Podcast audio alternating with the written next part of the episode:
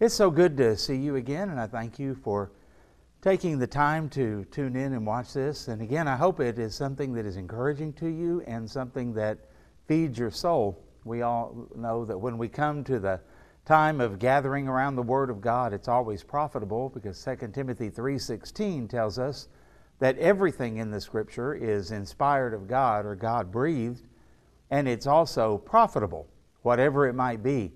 And so, even some of those passages of Scripture that we might not really understand or might not have just a whole lot of interest in, we still need to look at them because the Bible says they're profitable and God teaches us through all of those things. And the Bible is a story of God, and it starts at the very first verse In the beginning, God. Those are the words that change everything. And before anything else existed, there was God and He is the self existent one. And boy, that'll blow your mind won't it, when you try to think of that. And yet, uh, that's what we believe, and that's the one that we trust in. And uh, He is far beyond our comprehension and far beyond our understanding. His ways are past finding out. And that's why anything we know about Him, it's not discovered, it's revealed. You see the difference in those words? It's not discovered. It's not that we went on this quest to find God and we go, oh, look what I found. It's that God is the one who has disclosed himself and revealed himself to us. And in his word, he also reveals his nature and his character and his power, but also his grace, of course, and his mercy and his love. So when we talk about worldviews that are threatening to Christianity, we've talked about Gnosticism, this idea that there is something outside of God and outside of what He has revealed to us that that's the real secret, the real key to what we need to know. We also have talked about legalism, which kind of does the same thing but in a different way. In a quest to be obedient, we try to climb the ladder, we try to take the steps so that we, by our own power and our own strength, can get closer and closer to God. And in doing so, we do exactly what um, Eve was told by the serpent in the garden. The serpent said, In the day you eat, you'll be like God. Well, we are on a quest through legalism to make ourselves gods over other people and gods over situations where we rule and we judge, and we do it in addition to what God has said. It's outside of the Word of God and in addition to the Word of God because there's something inside of us that says, well, what we find in the Bible can't possibly can't possibly be enough. And yet, that's what God has given us. So, always be careful when you are facing a situation and your first reaction is to say, Can you find me a book on this that's outside of the Bible? Doesn't mean that that's wrong because they may be expounding on the Word of God and teaching us the Word of God, which is certainly a good thing. But it could also be that in our minds we think the Bible could not possibly say anything about what I'm going through or what I need, and that is, well, that's kind of a slap in the face to God. So we want to reject Gnosticism, and we want to reject legalism, and we want to live and function in grace and in the sufficiency of the Word of God. Now we get into one that is called dualism, and it's uh, something that you are probably somewhat familiar with. And uh, you've heard of yin and yang in uh, Chinese religion and philosophy, and the idea sometimes in uh, Buddhism of balance and those kind of things. And uh, those are becoming big words. And dualism, basically, if I take this big coin that I have here, don't worry, it's not worth anything. Uh, two sides of a coin. I just use it because it's easier for you to see. And they would say one side of the coin represents good, the other side of the coin is evil. And notice they're the same shape, they're the same weight, they're the same scope. It's just two sides of one coin good and evil, good and evil. Now, as Christians in a biblical worldview, we certainly recognize the existence of good and evil, don't we? We know that. We know that. But the question and the challenge would be are they two sides of the coin? Now, I'll explain to you what I mean by that in just a moment because um, the actual definition we're looking at here is dualism is the, the belief that good and evil are equal in power and essentially two sides of the same coin. Okay? Now, at first glance, that doesn't sound horrible. because a lot of us have kind of been raised to think like that. But uh, I'm going to show you that's not true and it can't be true because, number one, it says that God and Satan are equals. Now, think about what that means. Is that what the Bible teaches? Now, that's the concept some people have. In fact, I have asked people before, what is the opposite of God? And people instinctively say, Satan, the devil. But that can't be because God has no opposite, because there is no one that is like him. There's no other side of the coin, in other words, when we're talking about God. You see, there are uh, people and philosophies, religions, what have you, that uh, teach things like this. For example, Mormonism.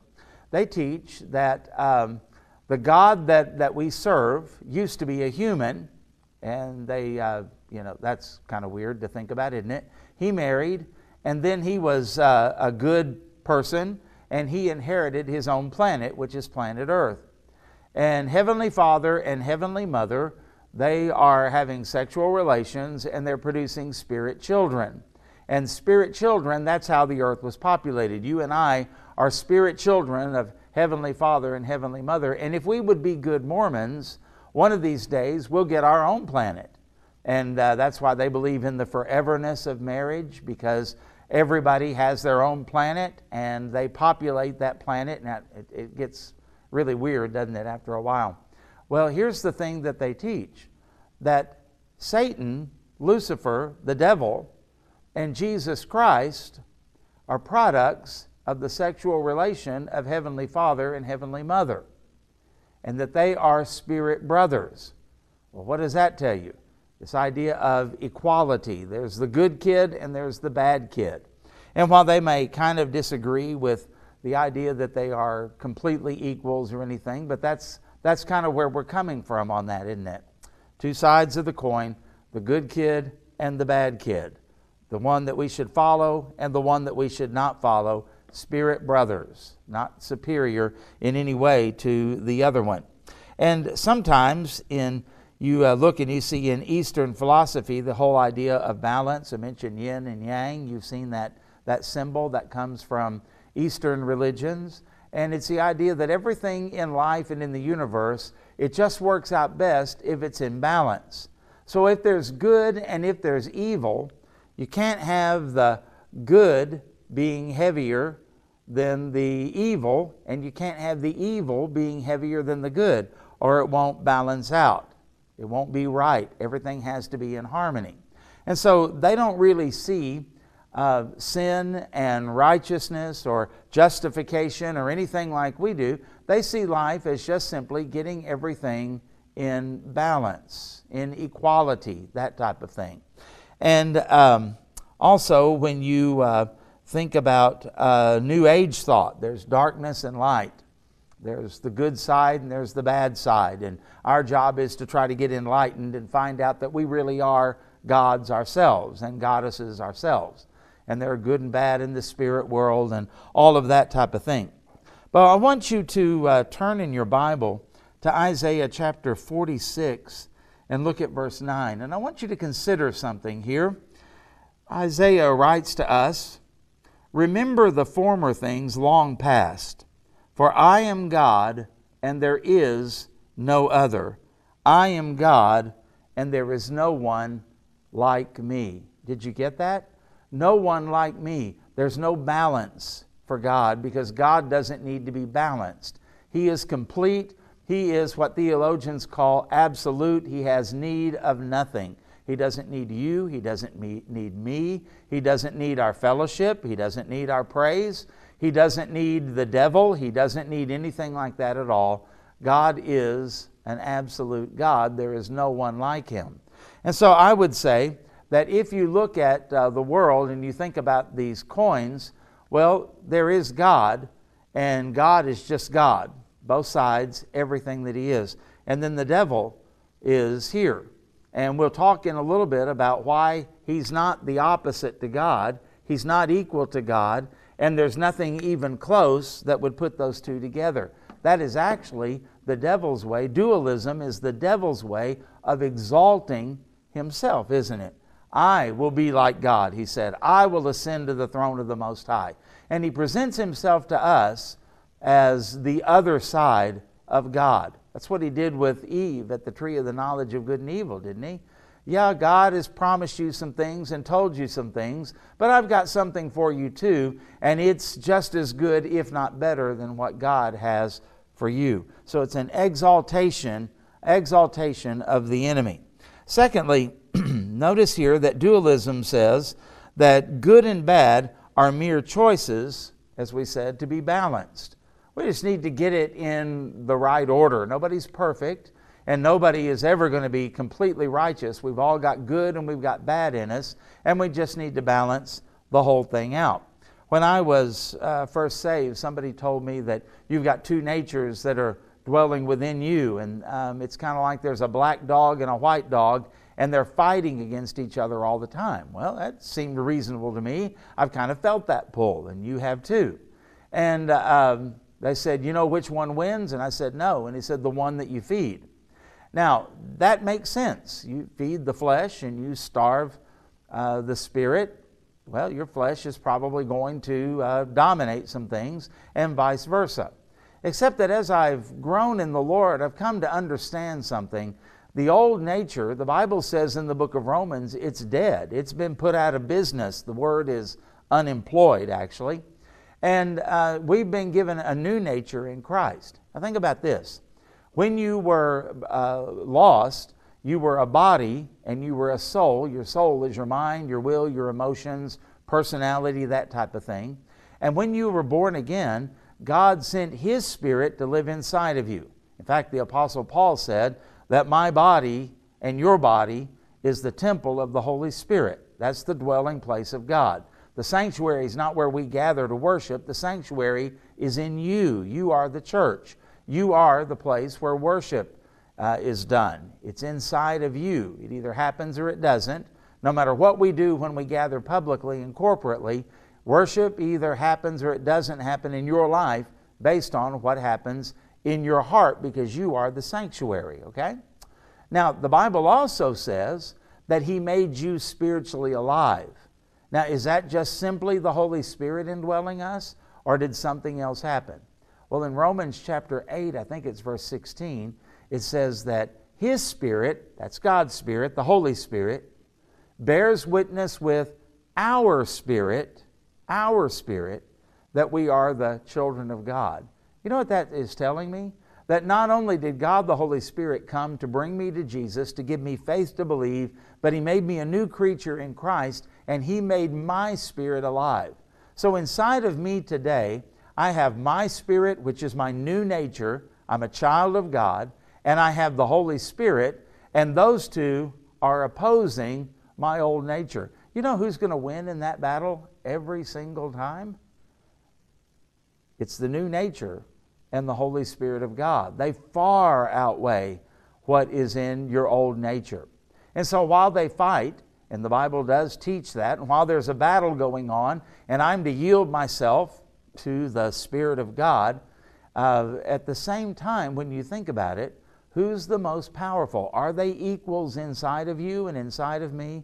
And I would contend, no, they're not equal. They're not equal. God is working in you both to will and to do of His good pleasure, the Bible says. And that's why He can guarantee us that all things work together for good to those who are the called of God. Um, and, and why is that happening? Because verse 29 in Romans 8 says, we are constantly being conformed to the image of Christ. And so that means whatever it is that you're going through, how is God going to take that and use that to make you more like Jesus? Well, I don't know. Sometimes it's in a positive way. Sometimes He blesses and rewards you, and uh, you take steps forward. You grow and you mature. You're giving more. You're given more responsibilities, blessings, those kind of things. And sometimes, according to Hebrews chapter 12, what does he do when we make wrong choices? Does it thwart his plan? Does it trip up everything? Does he have to run and scramble and try to find something else? No. He just disciplines us so that we learn to walk in his ways and to follow him. So whether I am blessed and rewarded because I've been obedient to the Lord, or whether I'm being disciplined by Him. I guess both of them are a form of discipline, aren't they? Positive and negative reinforcement. And what is God doing in that? He is making you and me into the image of Christ. In other words, you can't lose. It's just a matter of how are you going to make it through? And how are you going to, you can either do it, my dad used to say, you can do it the hard way or you can do it the easy way. And so as we work through this, we understand that, that um, this is not just a choice to be balanced. Eastern religion and philosophy would say, don't really worry about fighting the evil so much, and don't worry about the good so much as one dominating. Just make them balanced, make them equal, because they really don't see sin or anything like that in the way that the Bible teaches it.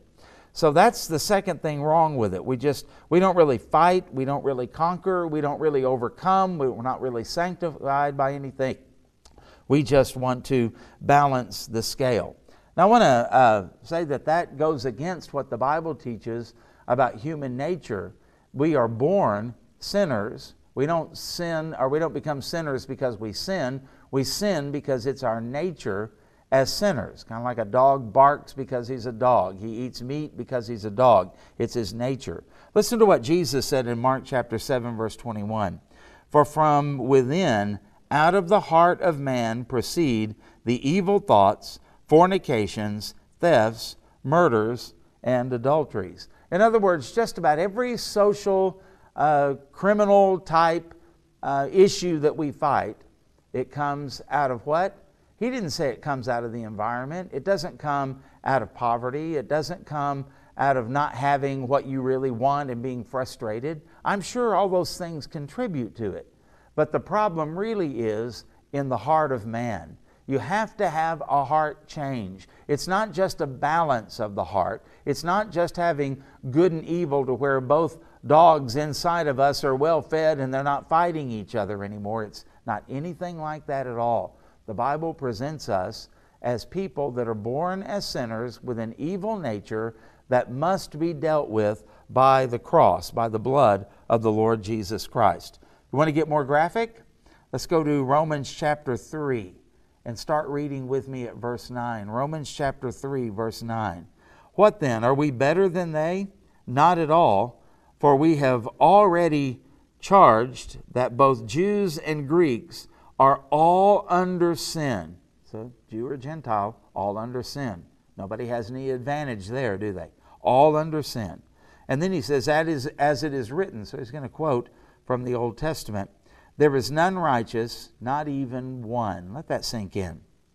There is none who understands, there is none who seeks for God. All have turned aside. Together they have become useless.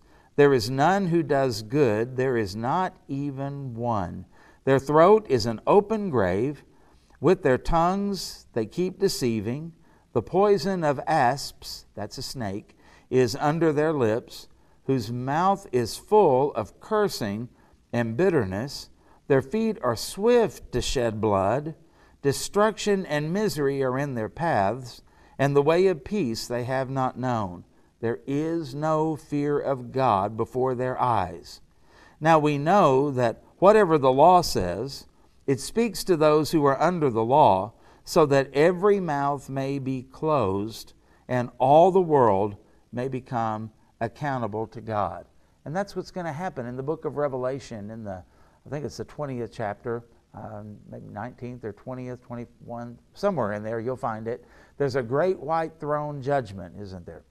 And everybody is going to be called up who is lost. That's the judgment of the lost man. And they're going to be called up, whether they're living or dead, standing before the great white throne of Jesus Christ. And He's going to open books that are written about them, and they're going to be books that are about their works. Because these are the people that are going to say, the good in my life outweighs the bad. And so the Lord's going to say, okay, let's see if that's true. And He opens up the books and He finds that every work that they've ever done has been tainted, infected by sin. And because of that, they fall short of God's standard, which is perfection in keeping the law. And if you stumble in one point, the book of James says you stumble in all. And so that's when they will be cast into the lake of fire forever. Why? They're going to be shown that their excuses and their ideas and their defense against God is going to be mouth shutting. There's nothing else that they can say. That's what Paul is saying there in Romans chapter 3. So, this is not something simply to kind of be balanced out. Good and evil are going to dominate, and they're going to dominate in our lives. There is no balance, so to speak. Number three, when we uh, think about dualism, it makes humans sovereign. Okay, I know I said a while ago that this exalts the devil. But do you know how the devil exalts himself so often? He does it by saying, If you will do what I say, then you will be like God, and you will have your eyes open, just like he did to Eve. And so the exaltation of humans, putting them above God, putting them to where they are the sovereign ones, where they are ruling. And that's why so many religions will try to teach you that you are uh, not serving God. You are a God. You just don't know that you're a God, and you have to be enlightened to find out about the divinity that is within you. And by exalting humanity, what happens? That takes God down, at least in our eyes, and it then causes the enemy to take over and the enemy to magnify himself. So Satan magnifies himself by magnifying humanity. Think about that. So that's what the third point is. It makes humans sovereign. It uh, kind of says that good and evil are there, and they cancel each other out. That's what happens. Because they're opposite sides of things, they just cancel each other out. It's kind of in neutral. What is it that really makes the difference? It's you, it's me. We are actually sovereign and not God. You and I are the ones who make things happen, not prophecies, not the Word of God, nothing like that, because good and evil are just two sides of the same coin. What happens? We are the ones who give weight to one side or the other. You see how this works and how unbiblical it is? Um, so, who wins? Well, it's basically your choice. So humans do that, and God doesn't really know what He's going to do until we do what we're going to do. And prophecy and all of that is really irrelevant because those decisions can't possibly be made until there are people living like you and like me to make our choices, and then God has to respond to them. Did you know that there uh, at Perkins School of Theology at Southern Methodist University, they were teaching that concept to preachers who were going to become Methodist pastors, and they called it open theism that God doesn't really know the future because, in order to know the future, you have to be there and you have to be there with the people who are determining the future. And who determines the future? Not God, but people. And God simply responds to what they're going to do. But as of right now, He has no idea what the future holds or what He is going to do. You can see how all of this kind of amalgamates into um, this kind of thinking to elevate man and elevate humanity and so elevate the devil. In fact, back when uh, decades ago, when I was first studying about uh, uh, God's sovereignty and election, I asked a, a, preacher, an old preacher that I respected, and here's what he said. Ready for this? You've heard this. Well, election to me is God voted for me, the devil voted against me, and I cast the tie breaking vote. Okay? You hear what that's saying? God voted for me, the devil voted against me, and their votes counted each other, that canceled each other out until I, here I come, I make the choice. And I'm the sovereign one. Well, the idea of that is really abhorrent because God and the devil are not equals. They don't cancel each other out. And you and I are certainly not the sovereign ones who make everything happen. It's like we look at us and we go, this is, this is where it all happens, buddy. This is where the magic is. It's in me, it's in you, and it's in what we do. Well, turn in your Bibles to Isaiah 46, verse 8. Isaiah 46, verse 8. Remember this and stand firm. Recall it to mind, you transgressors. Remember the former things of old. For I am God, and there is no other. I am God, and there is none like me. Now, here's the point we want to get to. declaring the end from the beginning, and from ancient times things not yet done, saying, My counsel shall stand, and I will accomplish all my purpose. Boy, that doesn't put God and the devil equal, and you and me making the uh, uh, deciding, casting the tie breaking vote or anything, does it? That says that God's already got a plan, that there is no one like Him. There's no dualism, there's no one like Him. He's already determined the end from the beginning, and there's no question about what's going to take place because His counsel and purpose shall stand. That's the God that we find in the Bible. And that brings us to this last point as we wrap things up that uh, no power is dominant. You know, there's either victory or there's defeat. We don't know the outcome. That's what dualism teaches, that there's no power that is dominant. And so history is still being written, and victory or the outcome there is uncertain and it's unknown. That prophecies don't have any relevance, those are just wishful thinking. In fact, I heard one person say that when Jesus said on the cross, It is finished, it wasn't really finished yet. That was just his faith statement. Isn't that crazy? And uh, yet the Bible says that the devil was disarmed by Jesus on the cross. Read Colossians chapter 1.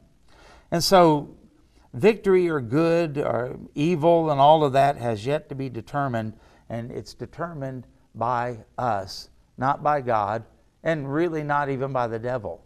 So everything kind of gets diminished to being canceled out until we until we do something. So we hold God hostage, and then maybe in a certain extent, uh, in that theory, we hold the devil hostage too. But um, Psalm 110, verse 1, and we'll close on this. The Lord says to my Lord, that's the Father speaking to the Son, Sit at my right hand until I make your enemies your footstool. And so the conclusion why is Satan not the opposite of God, even though he certainly opposes God? Well, remember, Satan is created, God is not. Satan, therefore, is limited, God is not. Satan is defeated. He was disarmed at the cross. The Bible tells us that during the millennial reign of Christ, Satan will be bound for a thousand years, and then he's going to be cast into the lake of fire that Jesus said was actually prepared for the devil and his angels. This is not up for grabs. This is a certainty. Stand in that certainty. God, however, is the creator. God is eternal. God is unlimited. God controls, and God has already won. Because 1 Corinthians 15 57 says, But thanks be to God who gives us the victory through our Lord Jesus Christ. That victory is right now. That victory is already won, already accomplished, and you and I can have it in our lives today. Why? Because this is not a colossal battle between two sides of the same coin. This is not just a balancing act to uh, get the coin to stand on its own and be in harmony. This is not the sovereignty of humans ter- determining whether one side or the other is going to win. This is God who has already planned it and purposed it, and He does all things according to His good pleasure and the counsel of His will. And by His grace, He allows us to be on the winning side. So think about that when you see people, when you see sin, when you read the newspaper, when you watch television, when you see the things that are going on. It may seem like humans are in control, but they're not.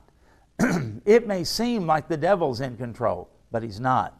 It may seem like evil is winning, and if we could just pull it back a little bit and make it a little more reasonable, how much better life would be. And yet, that's not.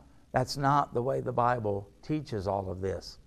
God is sovereign, God is in control, and He's the God that loves you. He's the God that sent His Son to die on the cross to bear the wrath for your sin. He's the God who sent His Holy Spirit to live within you and gave you a new nature. And He wants you to walk and to live in His power, in His sovereignty, for His glory.